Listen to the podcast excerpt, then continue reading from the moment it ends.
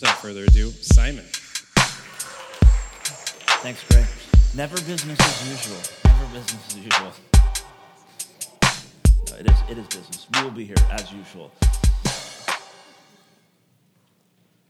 Good morning, guys. Um, my name is Simon, as Gray mentioned. If we've not met, um, it would be great to meet you.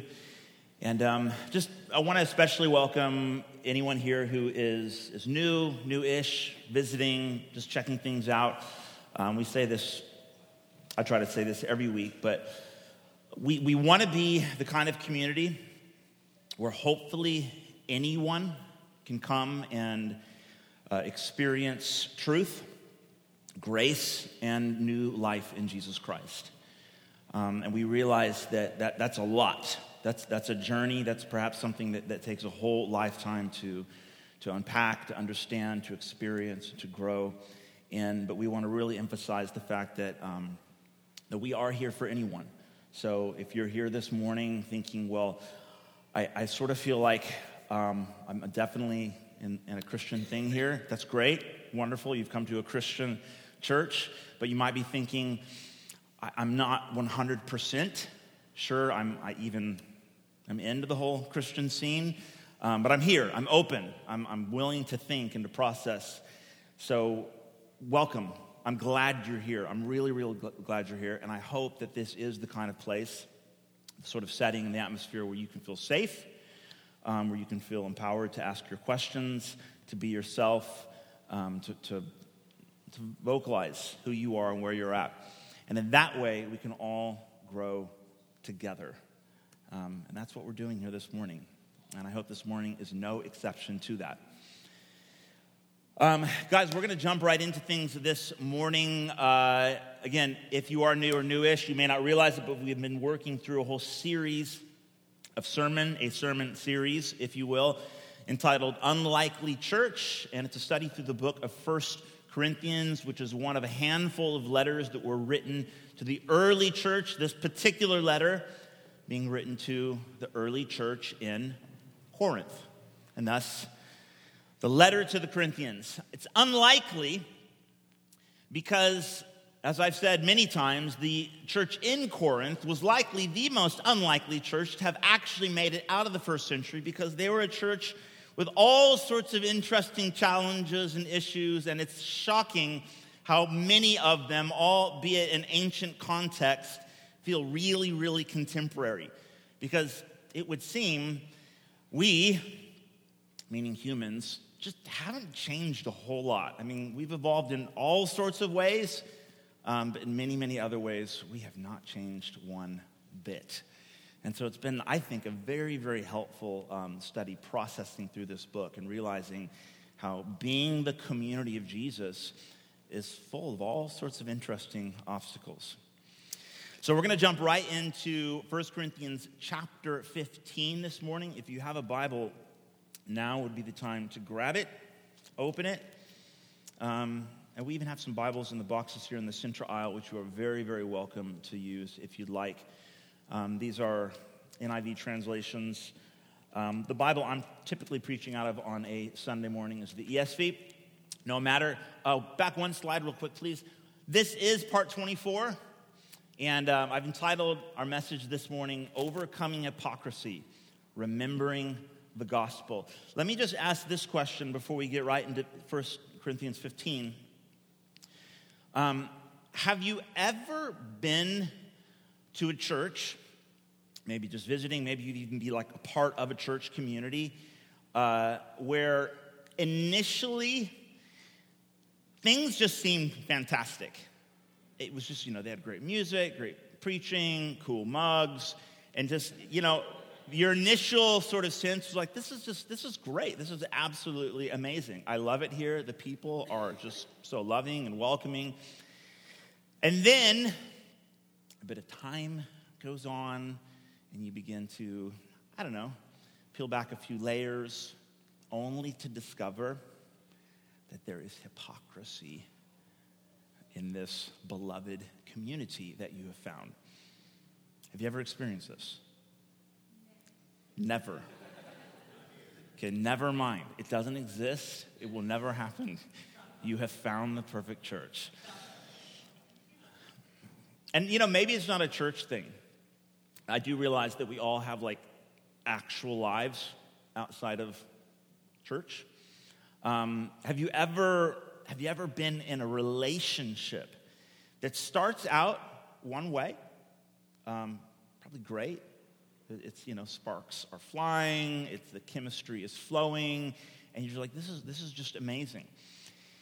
And then maybe a few weeks or a few months, or I don't know, several years go by, and chemistry begins to wane, and you begin to discover some uh, discrepancies in this person and their life and all that you thought they were.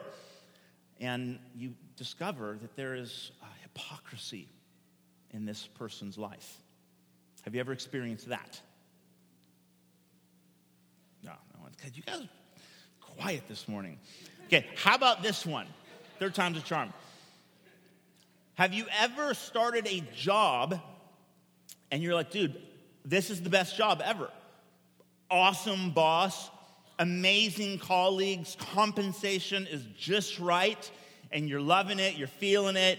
And then, like a couple months in, you're thinking, My God, my God, why have you forsaken me? I hate this place, I hate these people. And all of a sudden, what you thought was just this perfect situation um, turns out to be something else. Have you ever experienced this? Yes! yes! Finally. I'm tapping into to real life. I have. I have for sure. I've had that job. Um, I won't say I have that job. I love my job. But there is something about our real life experience where there can be this, this sense um, initially when you're just getting to know uh, a group of people, a situation, or a church community where it, on the outside, it's like, wow, things, this is good. This is great. Like, I've never experienced such a wonderful community. And then it doesn't typically take that long, but you begin to realize if you just pull back a few layers, um, there's a whole lot of other stuff going on. Guys, this, this is our church in Corinth. This is, this is what's happening. Um, It's full of activity.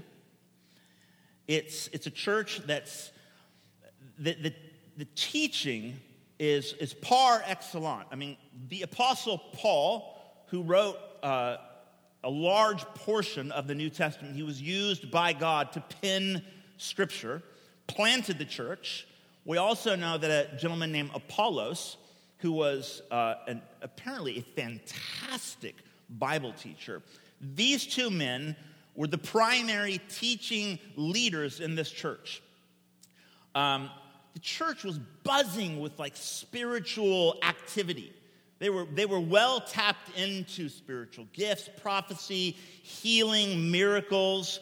They were a, a vibrant church, to say the very least. Only if you were to pull back uh, a layer or two, you discovered that the church was just full of a divisiveness, a bickering, backbiting, division, drama of all sorts and kinds. There was uh, apparently some gross sexual immorality um, throughout the church. I don't know if you remember all the way back in like chapters one and two, but Paul talks about there was a, a young man in the Corinthian church who was actually having an affair with his stepmom. And the church was kind of like okay with it.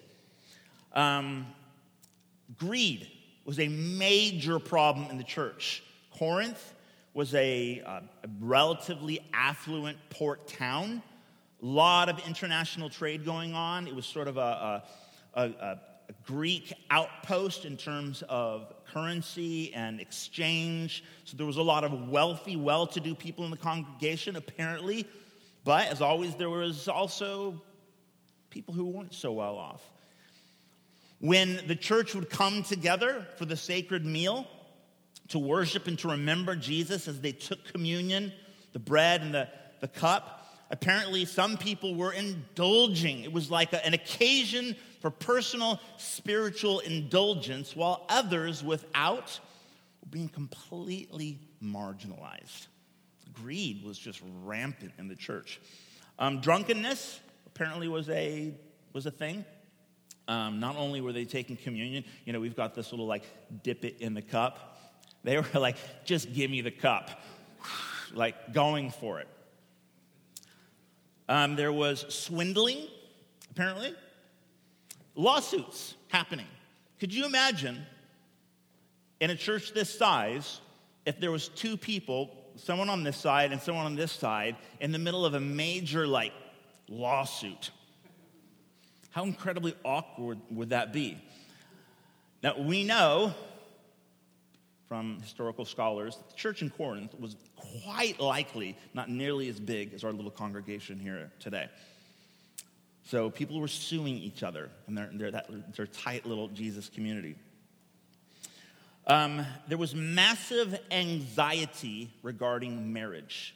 So, a marriage breakdown, just rampant um, all sorts of, of confusion, anxiety, power struggles. People were judging each other uh, over, over matters of conscience. We read in 1 Corinthians chapter 8 that um, because they were largely non-Jews coming into the Jesus community, they weren't didn't have like a, a framework for um, the some of the customs and traditions that would have been passed down within the Jewish law i.e., the kosher diet. And so people were eating all sorts of food, meats, um, things that other believers would have looked on as like, oh, that's, uh, no, that's, that's unclean or that's unacceptable. And of course, they didn't know any better. They were just eating meat as if like it's just meat. What's the big deal? You're a vegetarian, you're a vegan, I, I'm, I'm a carnivore. And there was real judgment going on in the church, not over sin, but over matters of like personal conviction, over, over simple matters of conscience. And then finally, as I mentioned a minute ago, the, the spiritual gifts. See, spiritually, it was a vibrant church. Wasn't one of these like boring churches where you walk in and you just like the, the, the, the very life is just sucked out of you. There's all sorts of activity going on. People just shouting out in tongues, people getting up in the middle of the sermon, prophesying. Um, sounds like insane and probably a little entertaining. But what was happening was people were using these, these so called spiritual gifts as an opportunity to posture and show off. This was the church in Corinth. On the surface, it would seem like they had it all going on. They had the teaching, they had the power, they had the knowledge, they had the gathering. Peel back a layer or two. What were they missing? Love. Love. They were missing love. Paul um, writes this letter to the church in Corinth largely as like one long systematic correction. He's like, and he starts out very positive. He's like, I thank God for you. I thank God who is faithful and will finish the work that he has started in you. Because he got this thing going by grace, doing something that was clearly beyond you, and he's going to complete what he has started by his spirit. But, guys, we need to talk. We need to, we need to, we need to adjust some of this stuff that's going on because the world's looking on. And the way you're loving each other or not, it's not on. So he writes this letter to, to correct them. And uh, guys, if you've been around for a few months, you know we've, we've been on a bit of a journey. And we've, we've covered, covered quite a broad spectrum of issues, have we not? Was anyone here last week? Yeah, that was, that was kind of a doozy, really. Um, let me just put it this way there was a lot in 1 Corinthians that um, I would have been happy to just like, yeah, we'll just, we'll just skip that bit. We'll just, we'll just call that one cultural and just kind of move right along. Um, but we, we didn't. We worked through it. And finally, we've come to a, uh, I, I would say, a juncture in the letter. We've come to a turning point. He's addressed all of these issues, all of these people judging each other, the chaos, the greed, the lawsuits, the, the marital um, discord. He's talking about all these things, and at the end of it, he sort of builds up to say, Your real problem isn't that you're not like doing religion right, it's that you're, you're missing the love. The love that God pours into our hearts that gives meaning, that actually gives substance to all of the, the activity and, and the moral behavior. Without love, what are, what are we doing here? Without love, we are utterly wasting our time. So that's where we've gotten to. And then we get to 1 Corinthians chapter 15. Let's read this. Now I would remind you, brothers and sisters, of the gospel I preached to you, which you received, in which you stand, and by which you are being saved, if you hold fast to the word, that is the gospel I preached to you, unless you believed in vain. Next slide. Verse 3 For I delivered to you as of first importance what I also received that Christ died for our sins in accordance with the scriptures, that he was buried, that he was raised on the third day in accordance with the scriptures, and that he appeared to Cephas, that is the apostle Peter, then to the 12, then he appeared to more than 500 brothers and sisters at one time, most of whom are still alive. Check it out. Though some have fallen asleep, i.e., died. Then he appeared to James, then to all the apostles. Verse 8 Last of all, as to one untimely born, he appeared also to me. For I am the least of the apostles, unworthy to be called an apostle, because I persecuted the church of God. But, but the grace of God, I am what I am. And his grace toward me was not in vain. On the contrary, I worked harder than any of them, talking about all the other witnesses, though it was not I, but the grace of God that is with me. Whether then it was I or they, so we preach, and so you believed. He's reminding this little community of Jesus followers what this church business is really all about.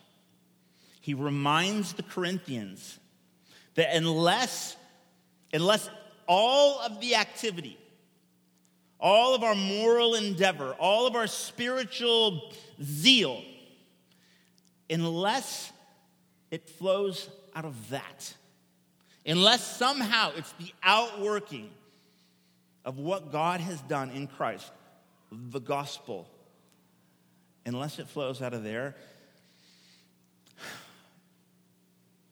we've completely missed the point. We've completely missed it. In fact, unless what we're doing here today is somehow a ramification of the gospel, guys, we've lapsed into the worst scenario of all religion. Just religion. Thinking right thoughts, acting moral, being pious.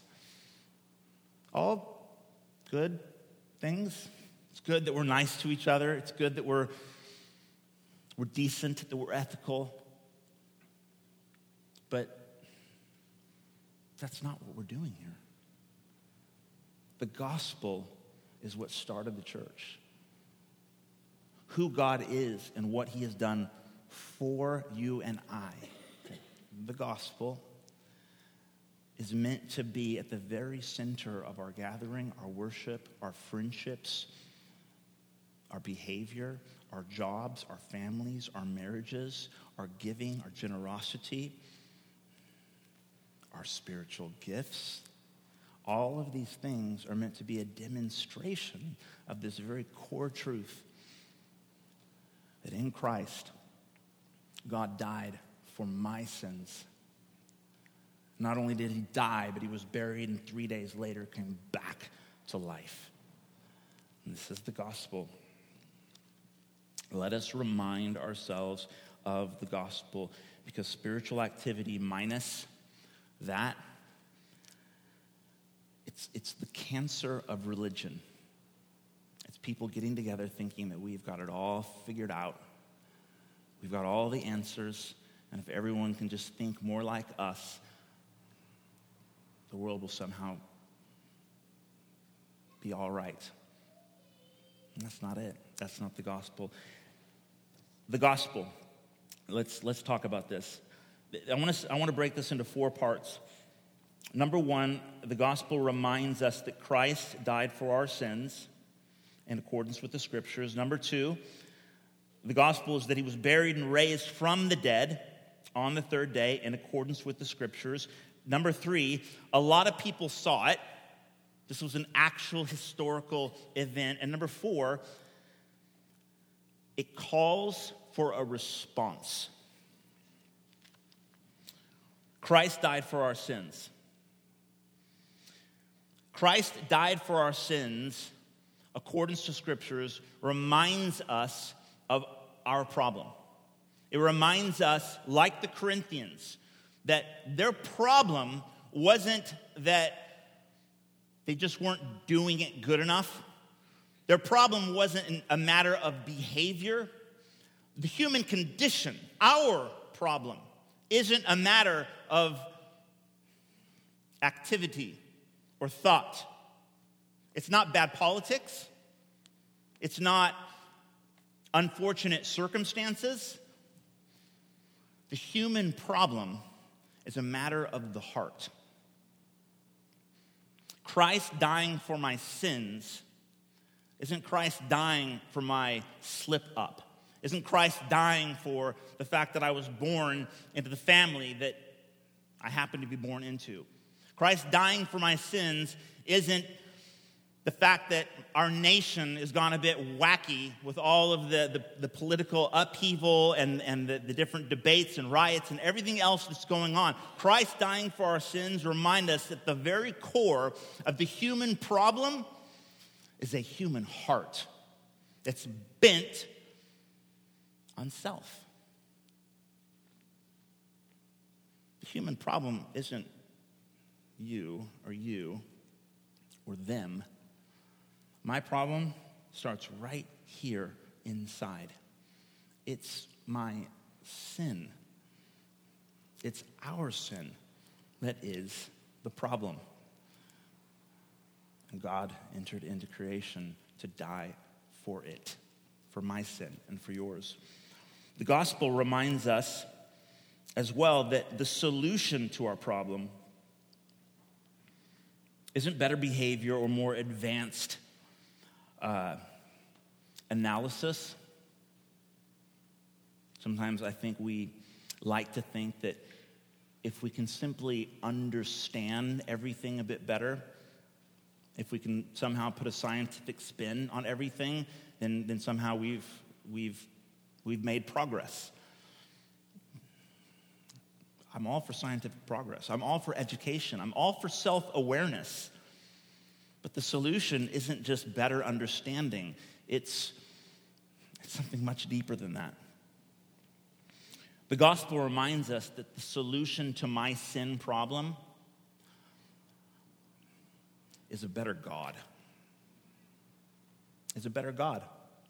I've heard it put this way if you want, every problem in our life can be traced back to a crisis of leadership. What do you think about that? If you have a problem in your workplace, there's a very good chance that has something to do with the leadership in that office. If there's a problem in your family, there's a very good chance it's actually not your two year old's fault. Now, it might have something to do with the leadership in that family. If our nation is in crisis, I'm just, I'm just putting it out there, but it could have something to do with a group of people at the top. Your problem in your life is that you need a better God. My problem before I met Jesus, well, it was a million different things. So I thought. What I discovered that my biggest problem was that I was acting as my own God. And let me tell you guys something no one needs me as their God. I don't need me as my God. I'm a, I'm a, I'm a rubbish, self centered, vindictive, merciless, cruel, lazy God. When I am calling the shots in my own life, when I decide what's right, what's wrong, what's best, and what's not, I make some really weird, selfish decisions. And it always goes wrong. This is the human story. Humanity recognizing that we've got problems, and humanity thinking that humanity is humanity's answer to the problem. We've been at it for I don't know how many thousands of years. We need a better God. We need a God who is all powerful, who knows the beginning from the end, who is wise, who is loving, who is full of grace, mercy, and justice. God Himself is the solution to our sin problem. The gospel reminds us that our problem is a heart problem and the solution is a better God. What are the implications of that? You know, when Jesus um, was hanging on the cross, when he was being crucified, the Gospels tell us that he had um, two criminals, one on either side. One was railing against Jesus, accusing him, reviling him, saying, If you're, if you're this so called Messiah, if you are who your followers claim you are, why don't you save yourself? Save me while you're at it. And he's just railing at him, accusing him. And then there's criminal on the other side who's like, shut up. We're up here because we deserve to be crucified. We're suffering the same sentence of death, only we deserve it. And then he turns to Jesus and he says, Is there room for me in your kingdom? And Jesus says, Yes. Today, I will see you in paradise. Guys, there's something so profound about these two individuals being crucified on either side of Jesus. On one hand, you have the, the angry accuser, the one who just wants to focus on, on, on the, the pain, the evil. It's almost as like pain has been, it has consumed this man. And whatever happened to him in his life clearly has defined him dying breath is nothing but just hatred and anger, cursing God, cursing the people around him. And on the other side, there's this man who probably committed the same crimes, and yet he's looking to Jesus, hoping, hoping that there's mercy. Guys, this is a picture of how on the cross, this is the implications of the gospel. On the cross, on one hand, we see justice being served. On the other side, we see mercy being offered. On the cross, we find both hope and knowing that God ultimately will execute justice for victims, for those who are being railed against by the world. And on the other side, we find we find humility. On the one side, we have the person who's spouting nothing but lies, who's personified bitterness, pain. Some of you, some of us, I should say, we hope that in coming to God, we can find a response for all of the evil and pain that we've experienced in this world. We hope that the God we're looking to is strong enough to execute judgment where evil has run rampant in our worlds. Some of us relate more with a victim than anything else. And we want to know we want to know that all of the sins committed against me, all of the lies that I've endured for a lifetime will finally be silenced, will be laid in the ground. We want to know that in the final verdict, justice will be upheld. This man who was just filled with rage, anger, hatred to his dying breath, in the end, he was silenced. In the end, he was put in the ground. Guys, you need to know that one of the implications of the gospel is that there is hope. There is hope. You've been lied to, you've been abused, you've been made to feel like dirt, you've been made to feel inadequate, without value. And you need to know that there is a greater truth. There's greater value that our God, our King, our Creator has for you. Is there an end to the lies that you constantly hear playing over and over and over in your head? Is there a greater truth? Is there a greater authority who would look down and say, No, be quiet now, and put that lie in the ground? Because this is the picture of what's happening on this side of the cross. You need to know that one of the implications of the gospel is that there is an opportunity to become a new person. You get a chance to start over. That the lies that you've heard all your life, they pale in comparison to the truth that God looks down and says, You have no idea how much I value you. Your salvation your adoption into the family of God is invaluable. That is one of the great implications of the gospel. But then on the other side, there's this, um, there's this reality that actually,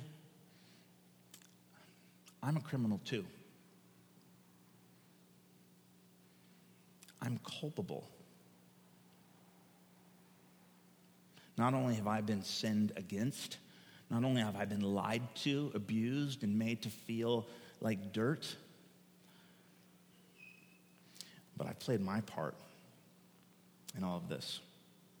I've lied to people, I've hurt people, I've rejected plenty. And I'm hoping that when I look to Jesus, he'll look back at me and say, There is mercy for you today. I know you deserve to die. I know, I know you deserve to be condemned. But today there's mercy for you. Guys, it's the great humbler. It's the truth that says, yeah, that's all of us hanging on that cross. That's all of us condemned. That's all of us who deserve to suffer the just penalty for sin. And yet, when we look to Jesus and we hope to see mercy in his eyes, and he says, Today I'll see you at home. Today there's room for you too. in my kingdom, my family, paradise. It leaves us in this, this incredible, paradoxical place of great hope and great humility. Great hope, knowing that evil will be vanquished, that lies will be silenced, and that you get a chance to start over. But that also, we don't deserve any of it. What we deserve, we deserve is to be crucified, which is what it means when the scriptures say that Jesus died for us. And it leaves us in a very sobering, humble place. The Corinthians, this is where they've, they've gone wrong. They have forgotten the gospel. You know, one of the, the, the, the greatest telltale signs of a church that has forgotten the gospel, you know what it is? It's, it's when you start to divide. It's when you start to fight each other, critique each other, complain, judge. And typically it will manifest by people picking sides or people saying, I like this teacher. No, no, I like this teacher. I'm for Apollos. No, no, I'm for Paul. I'm for John Mark. No way. I'm down with Simon Bardoni.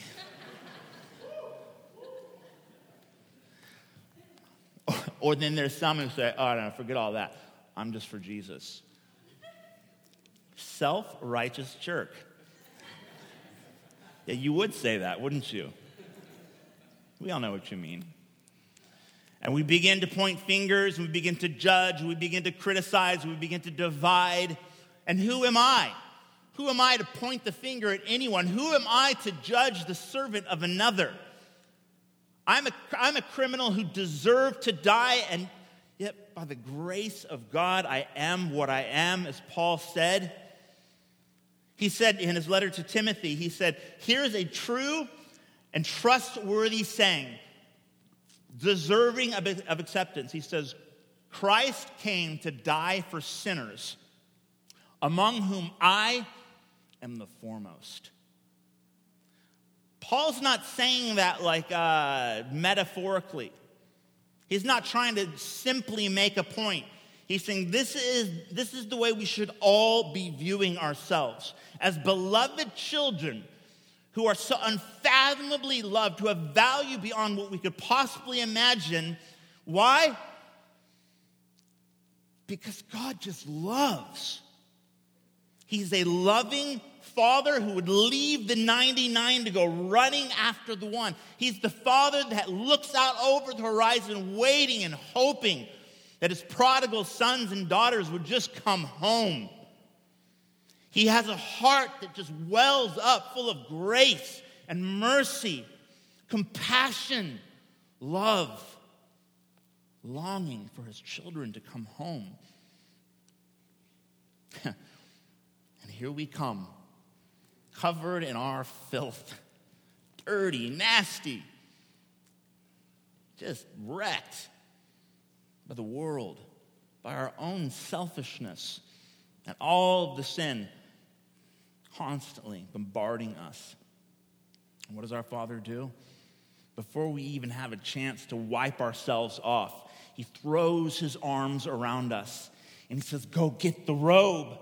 Get, no, get the good one. Get the best one in the house. That would be the father's robe. And put it around my child. Put the ring on their finger. Their royalty. They'd forgotten.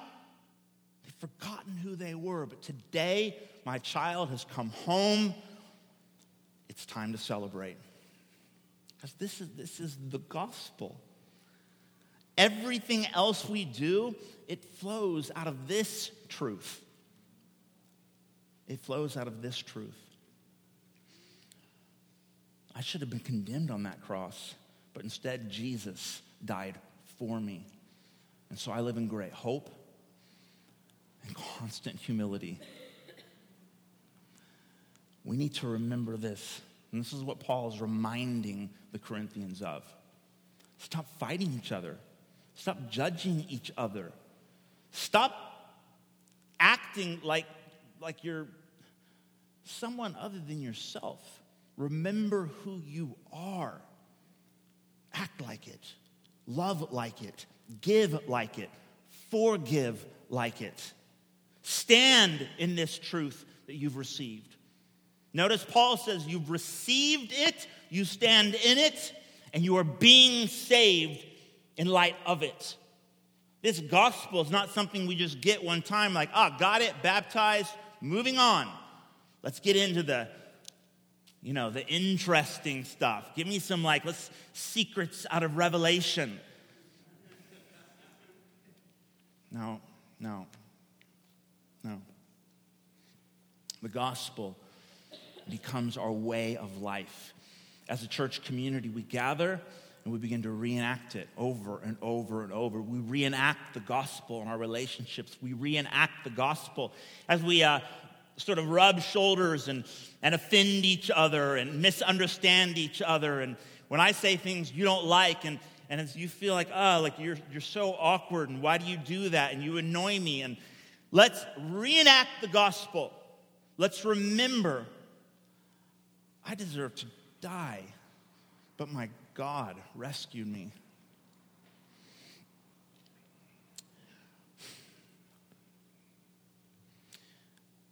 Because he died. And three days later, he came back to life. Not only do we live as new creations, living in great humility, we also live out our lives in perpetual hope perpetual hope. Because here's the thing about this gospel. Here's the thing about living out, reenacting this great truth. It's not as if it's easy or without complication. Anyone married in here? Easiest thing you've ever, ever done, right? because you just fall in love and, and that's it. Happily ever after. No big deal. Let me tell you, without hope, you will give up yesterday. Yeah, I'm not trying to sound cynical or jaded. Shirley and I, we love each other to death. Last night was fantastic. Um, didn't quite come out right. I mean, we had a great night. It was a great night. We had a little premarital counseling with our friends, and it was a wonderful night. It was a great marriage. You guys are being weird. But without hope, without hope, we would have given up a long time ago because we realized that, yes, we're living out the gospel. We realize, yes, God's grace is so, it's, it's transformative. And yes, I'm constantly reminded of of who I was and how, how God rescued me and, and how humility should be my, my, my stance, my posture. But it's so incredibly messy and complicated. And oftentimes it can feel like, hmm, this is, this is hard. And I would say that the resurrection, the fact that Jesus not only died for our sins, but he overcame our sin. He overcame the darkness. He overcame evil. He overcame death, means that there is no pit too deep, no situation too dark, that the children of God are ever without hope. We live in a perpetual state of hope because Jesus rose from the dead.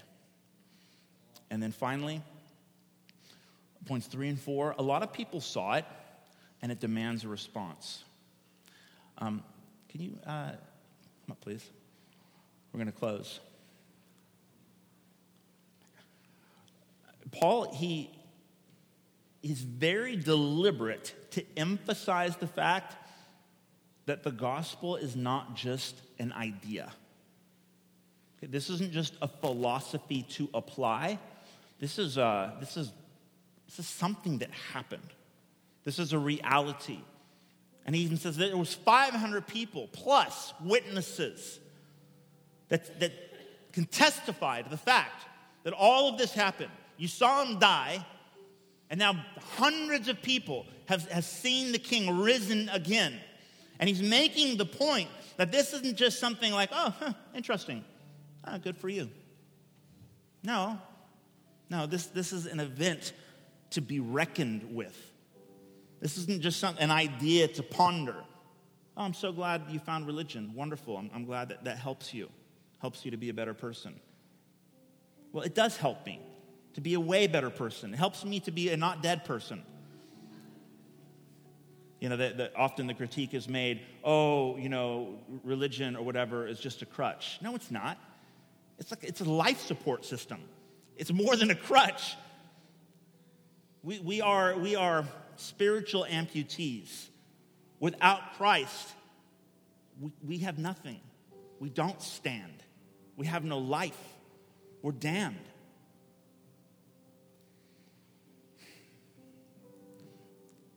This is a reality to be reckoned with. The gospel demands a response. And this is where I want to, I want to close us today.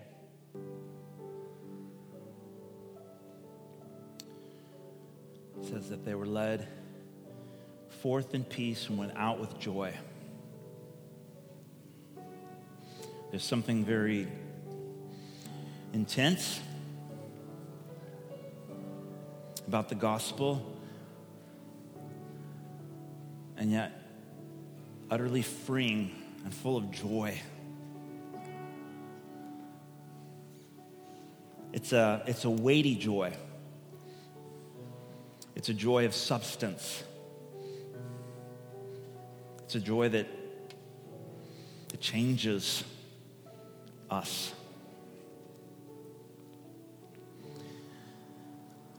I want to leave us with this. I, am just aware that, that as, we, as we begun, as we, we come into this place, we hear truth. Hopefully, it's not just words, but there's, we're, we're interacting with each other, we're getting to know each other. And in that way, um, we experience something here as well. But it's not meant to end here.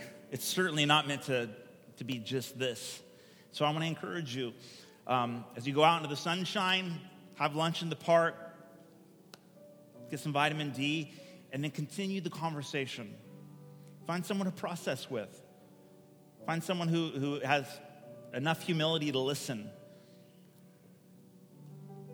And talk to God. Let Him know where you're at. Do that in, in community with others. You guys with me? Father, thank you once again for what you're doing in our lives. Thank you for your great hope, for your joy, for your power. Thank you for the way that you're, you're building up your church and causing us more and more to reflect who you are. Pray that as we leave here today, uh, you would utilize us in our workplaces, in our, our families, our marriages, our friendships, our classmates, and all of that, Lord. Pray that we would be conduits of your love in this city. In Jesus' name, amen. Guys, have a great day. See you next Sunday.